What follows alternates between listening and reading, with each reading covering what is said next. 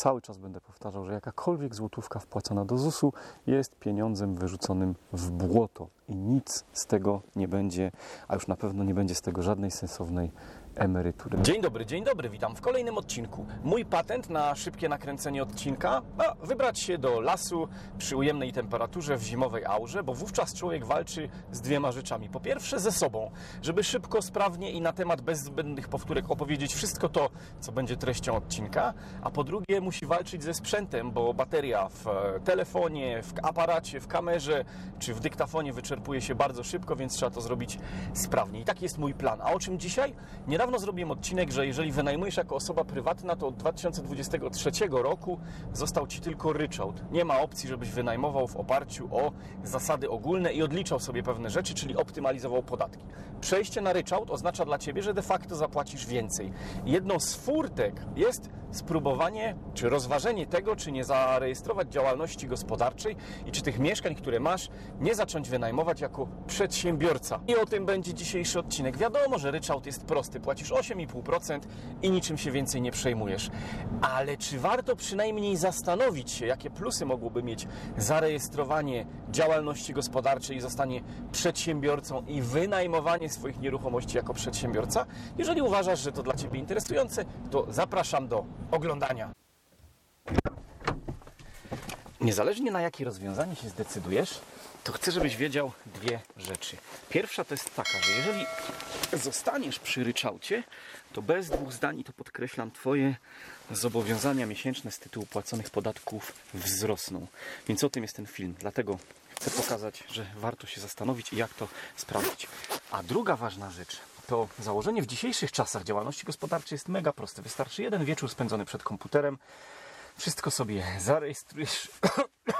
Wszystko sobie, przepraszam, zarejestrujesz w C E I D G, złożysz deklarację zusowską, zarejestrujesz się w Urzędzie Skarbowym, znajdziesz biuro księgowe, czy online'owe, czy stacjonarne. Nie potrzebujesz też żadnej pieczątki. I jeszcze jedna bardzo ważna rzecz. Jakakolwiek by nie była Twoja decyzja, to zachęcam przede wszystkim do tego, żeby wszystko dokładnie, na spokojnie, z kartką, ołówkiem, kalkulatorem przeliczyć sobie w odniesieniu do Twoich indywidualnych warunków, bo tylko Ty wiesz, ile masz mieszkań, jakie przychody generują, jakie masz koszty, jakie dochody, więc to musi być podstawą do podjęcia tej decyzji, czy zostać przy ryczałcie, czy iść w to, żeby zostać przedsiębiorcą. A jak podjąć tę ważną decyzję, czy ryczałt, czy działalność gospodarcza? Ja zachęcam do tego, żeby przede wszystkim przemówiły cyfry. Musisz sobie na spokojnie policzyć, ile płaciłbyś tego ryczałtu, ryczałtu od przychodu, gdyby przyszło Ci płacić od stycznia dwa tysiące dwudziestego trzeciego osiem i pół procent od tych czynszów najmu, które pobierasz od najemców, versus jakie dodatkowe koszty pojawiłyby się, gdybyś zdecydował się prowadzić działalność. I co równie ważne, jakie koszty z tych, które ponosisz, mogłyby być w ramach prowadzonej przez Ciebie działalności kosztem, który pozwoliłby Ci obniżyć podstawę opodatkowania, a co za tym idzie, zoptymalizować podatki. Do tych naszych rozważań przyjmijmy założenie, że tak, posiadasz dwa mieszkania, które wynajmujesz łącznie za trzy tysiące złotych. To jest ten czynsz najmu, który trafia do Twojej kieszeni. I teraz do tej pory rozliczałeś się w oparciu o zasady ogólne. Z tych dwóch mieszkań jedno miałeś po babci, drugie było kupione na kredyt, więc to kupione na kredyt wiązało się z miesięczną ratą kredytu w wysokości tysiąc złotych. No i do tego jeszcze odliczałeś sobie amortyzację, to był kolejny tysiąc złotych. Więc z tych trzech tysięcy przychodu zostawał Ci po odliczeniu kosztów tysiąc złotych dochodu. I jeżeli rozliczałeś się w oparciu o zasady ogólne, to od tego tysiąc złotych płaciłeś w pierwszej połowie roku więcej podatku, bo było to osiemnaście procent, w drugiej połowie dwanaście procent, bo od lipca e, modyfikacja nowego Polskiego Ładu obniżyła próg opodatkowania w tej pierwszej grupie do dwanaście procent. Spróbujmy zatem policzyć Twoje obciążenia podatkowe w przypadku, gdyby dalej można było korzystać z rozliczania się w oparciu o zasady ogólne. Dla dwa tysiące dwudziestego drugiego przyjmijmy roboczo, że stawka uśredniona stawka podatku to było czternaście i pół procent.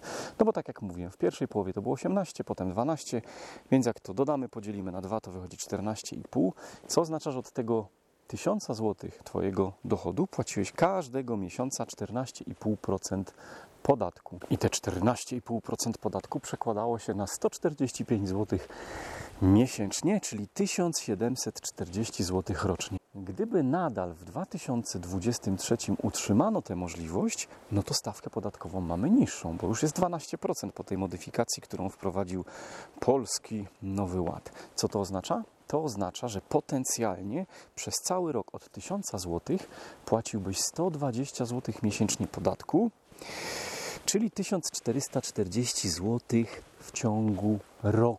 Ale tego już nie ma teraz, ponieważ rząd szuka pieniędzy. Nie możesz się rozliczać w ramach zasad ogólnych, tylko musisz przejść na ryczałt. Co to oznacza? To oznacza, że po pierwsze podatek płacił będziesz, no oczywiście niższy, bo osiem i pół procent, a nie dwanaście procent. Ale od kwoty nie tysiąc złotych, którą był twój dochód, tylko od kwoty trzy tysiące złotych, którą stanowi twój przychód. osiem i pół procent od trzy tysiące, drogi widzu, to jest dwieście pięćdziesiąt pięć złotych, co daje rocznie trzy tysiące sześćdziesiąt. I chcę, żeby to dobrze wybrzmiało. tysiąc czterysta czterdzieści zapłaciłbyś, gdyby utrzymano ogólne zasady w dwa tysiące dwudziestym trzecim i podatek w pierwszym progu w wysokości dwanaście procent. Przy ryczałcie zapłacisz trzy tysiące sześćdziesiąt. Ponad dwa razy tyle. Twoje opodatkowanie, wynikające tylko ze zmiany przepisów, wzrośnie ponad dwukrotnie. Ponad dwukrotnie. No i dlatego właśnie kręcę ten odcinek, bo być może jak sobie to uświadomisz, to poczujesz jakąś tam frustrację i się zaczniesz zastanawiać, jak tego zwiększonego opodatkowania można uniknąć w legalny sposób i być może zaczniesz się zastanawiać, czy nie zarejestrować działalności i korzystać nadal z tej skali podatkowej, ponosząc trochę dodatkowych kosztów, no bo mimo wszystko będziesz musiał płacić dodatkowy ZUS i mimo wszystko będziesz musiał na przykład ponieść koszt prowadzenia księgowości. Więc jak to może wyglądać? Tak jak mówiłem, proces jest mega prosty i online'owy w stu procentach. Zarejestrujesz działalność, założysz konto bankowe, zarejestrujesz się w zusie, w Urzędzie Skarbowym, nie musisz sobie wybierać pieczątki, wybierzesz ofertę firmy księgowej. To może być stacjonarna księgowość, to może być księgowość online'owa, gdzie będziesz korzystał z narzędzia, ale sam sobie wszystkie dokumenty wprowadzał, więc to nie jest problem. Tutaj nie szukaj wymówki, że nie wiem jak to zrobić, wystarczy jeden wieczór. Natomiast kiedy warto to zrobić? Ano, to właśnie musisz policzyć. Tak jak mówiłem, przede wszystkim będziesz musiał się liczyć z tym, że per saldo trochę pieniędzy wydasz więcej, no bo pojawi się dodatkowy koszt, choćby w postaci składki ZUS. Jeżeli zakładasz po raz pierwszy działalność, nigdy wcześniej jej nie prowadziłeś, to przez dwa lata będziesz zwolniony z dużej części tej, tego dodatkowego podatku, jakim jest składka ZUS, ale mimo wszystko zapłacisz go w mniejszej wysokości, natomiast musisz go zapłacić i to jest obciążenie, którego do tej pory nie miałeś. Jeżeli chodzi o księgowość, taka stacjonarna, gdzie ktoś prowadzi biuro księgowe i obrabia, mówiąc kolokwialnie, twoje dokumenty. Mnie na przykład kosztuje sto osiemdziesiąt pięć złotych i to jest w zasadzie taka sama kwota od dwa tysiące piętnastego, czyli od kiedy ja zdecydowałem, że zostaję przedsiębiorcą. Aha, i jeszcze jedno. Jeżeli jesteś osobą pracującą na etacie, jak ja, to nie jest tak, że nie będziesz płacił w ogóle zusu, bo robi to za ciebie pracodawca. Rejestrując działalność, będziesz płacił tylko jego część, składkę zdrowotną. To jest chore, bo to oznacza podwójne ozusowanie. To znaczy za ciebie jako jedną osobę ktoś płaci ZUS dwa razy. Ty jako przedsiębiorca i twój pracodawca jako twój pracodawca. Ale w takim chorym systemie przyszło nam żyć. Cały czas będę powtarzał, że jakakolwiek złotówka wpłacona do zusu jest pieniądzem wyrzuconym w błoto i nic z tego nie będzie, a już na pewno nie będzie z tego żadnej sensownej emerytury. No ale to jest obowiązek, a nie dowolność, więc musisz to robić. Koniec, kropka. Mogłaby się zatem pojawić myśl, a na cholerę mi zakładanie tej działalności gospodarczej. Nie dość, że narażam się na jakieś kontrole, choćby z zusu czy z Urzędu Skarbowego, no to jeszcze dodatkowo z tych pieniędzy, które mi zostają, muszę część przeznaczyć na pokrycie dodatkowych kosztów pod tytułem biuro księgowe czy składka ZUS. Warto sobie wówczas odpowiedzieć na pytanie, co jeszcze w zupełnie naturalny sposób z kosztów, które już teraz ponosisz, bez żadnego szukania, naciągania, wymyślania, będzie mogło być kosztem zaliczonym w ramach prowadzonej przez Ciebie działalności, no do tej strony kosztowej po to, żeby pomóc Ci podstawę opodatkowania obniżyć. Cóż to mogłoby być takiego? Telefon masz na sto procent. Być może nawet teraz ten film oglądasz na telefonie. Płacisz za niego miesięcznie i to będzie mógł być Twój telefon służbowy. Masz być może samochód, do którego tankujesz paliwo. Zatankowane paliwo wzięte na fakturę też będzie kosztem. Jeżeli kupisz sobie komputer, to to będzie komputer firmowy. weźmiesz go na fakturę i wówczas możesz sobie ten koszt odliczyć od dochodu. Co jeszcze? Być może wymienisz samochód i będziesz leasingował nowy. Wówczas ta faktura miesięczna, rata leasingu jest Twoim kosztem. Jeżeli do mieszkania, które wynajmujesz, kupisz sprzęt A G D, to jest koszt prowadzonej działalności. Jeżeli to mieszkanie będziesz remontował i musisz kupić farby, to jest koszt prowadzonej działalności i tak dalej, i tak dalej. Ba, jeżeli kupisz sobie książkę branżową o nieruchomościach albo pojedziesz na jakieś wydarzenie, kongres, spotkanie, szkolenie, to wszystko jest kosztem, który możesz odliczyć w ramach prowadzonej działalności, bo jest związany z prowadzoną przez Ciebie działalnością. Bardzo szybko może się okazać, drogi widzu, bez żadnego kombinowania, generowania kosztów, oszukiwania, że część z tych rzeczy, za które teraz płacisz normalnie jako Jan Kowalski, w momencie, kiedy zaczniesz za nie płacić jako przedsiębiorca Jan Kowalski, potwierdzając te zakupy fakturą, o, spowodują obniżenie Twojej podstawy opodatkowania. Pamiętaj, dochodem było tysiąc złotych, takie było wyjście, od którego opłaciłeś dwanaście procent, a nagle może się okazać, że po uwzględnieniu tych kosztów Twoim dochodem jest na przykład sto złotych i dwanaście procent podatku od stu złotych to jest dwanaście złotych miesięcznie, czyli sto czterdzieści cztery złote rocznie. No, przyznasz, że dużo mniej niż tysiąc czterysta czterdzieści, a na pewno dużo, dużo mniej niż trzy tysiące sześćdziesiąt, które będziesz płacił, jeżeli pozostaniesz przy ryczałcie. Moim skromnym zdaniem są tylko dwa malutkie minusiki, gdybyś postanowił zrezygnować z ryczałtu i nie dał się ograbiać więcej niż to konieczne. Pierwszy, mały, związany jest z wygodą, no bo ryczałt jest prosty. osiem i pół procent od przychodu, robisz przelew, zapominasz o całej reszcie, koniec, kropka. No a tu jednak przy działalności będziesz miał trochę więcej pracy. Niewiele więcej, ale musisz się trochę do tego przyłożyć. Drugi minus, gdybyś myślał o rozbudowywaniu swojego portfela i robieniu tego na kredyt, to ryczałt daje Ci P I T dwadzieścia osiem, czyli takie zeznanie roczne, które dokumentuje Twój biznes najmu, Twoje dochody z tytułu najmu i często przez banki to jest uwzględniane jako dodatkowe źródło dochodu, co zwiększa automatycznie Twoją zdolność kredytową. Tego mieć nie będziesz. Ba, jeżeli będziesz optymalizował podatki za pomocą kosztów naturalnie w legalny sposób, to może się okazać, że Twoja firma generuje niewielki dochód albo wręcz w pierwszych latach przynosi straty, co z punktu widzenia banku powoduje, że jesteś bardziej ryzykownym kredytobiorcą, no bo po co prowadzić firmę, która nie zarabia, albo firmę, do której trzeba nawet, przynajmniej na papierze, dokładać? Jeszcze jedna ważna rzecz, którą musisz wziąć pod uwagę, zwłaszcza jeżeli pracujesz na etacie i zamierzasz zarejestrować firmę, która będzie wynajmowała Twoje nieruchomości. Dochody ze wszystkich źródeł się sumują.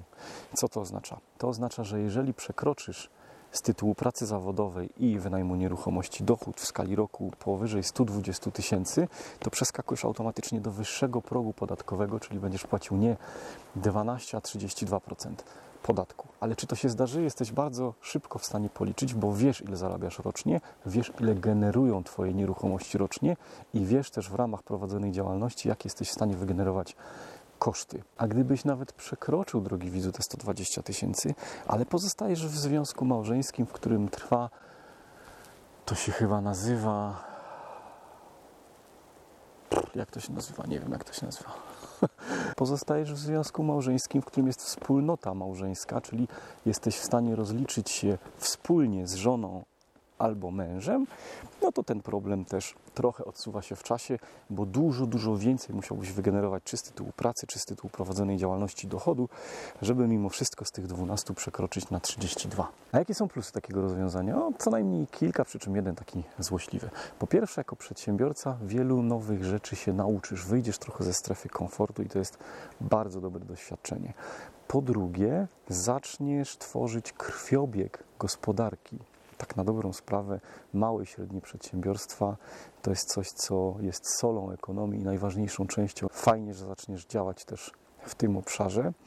Być może w przyszłości Twoja firma się rozwinie i zaczniesz też komuś dawać pracę. Trzymam za to kciuki. No i pomożesz też Rzeczypospolitej, bo to dzięki podatkom płaconym przez przedsiębiorców mamy na te wszystkie wydatki, które państwo musi ponosić po to, żeby nam się żyło dobrze i bezpiecznie. No i ostatnia rzecz, wspomożesz też statystyki, no bo przecież rząd będzie się chwalił tym, że wzrasta ilość, że, że Polacy biorą sprawy w swoje ręce, bo wzrasta ilość firm, które zakładają i to ty możesz się między innymi do tego przyczynić. Ach, trochę wymarzłem, więc już się grzeję w samochodzie. Podsumowując, mój drogi widzu, pozostawanie w dwa tysiące dwudziestym trzecim roku przy ryczałcie, moim skromnym zdaniem, jest trochę dla osób wygodnych, trochę dla osób leniwych, być może dla tych, dla których ważny jest ten PIT dwadzieścia osiem jako dodatkowe źródło dochodu. Natomiast bez dwóch zdań dla mnie jest takim przyzwoleniem trochę na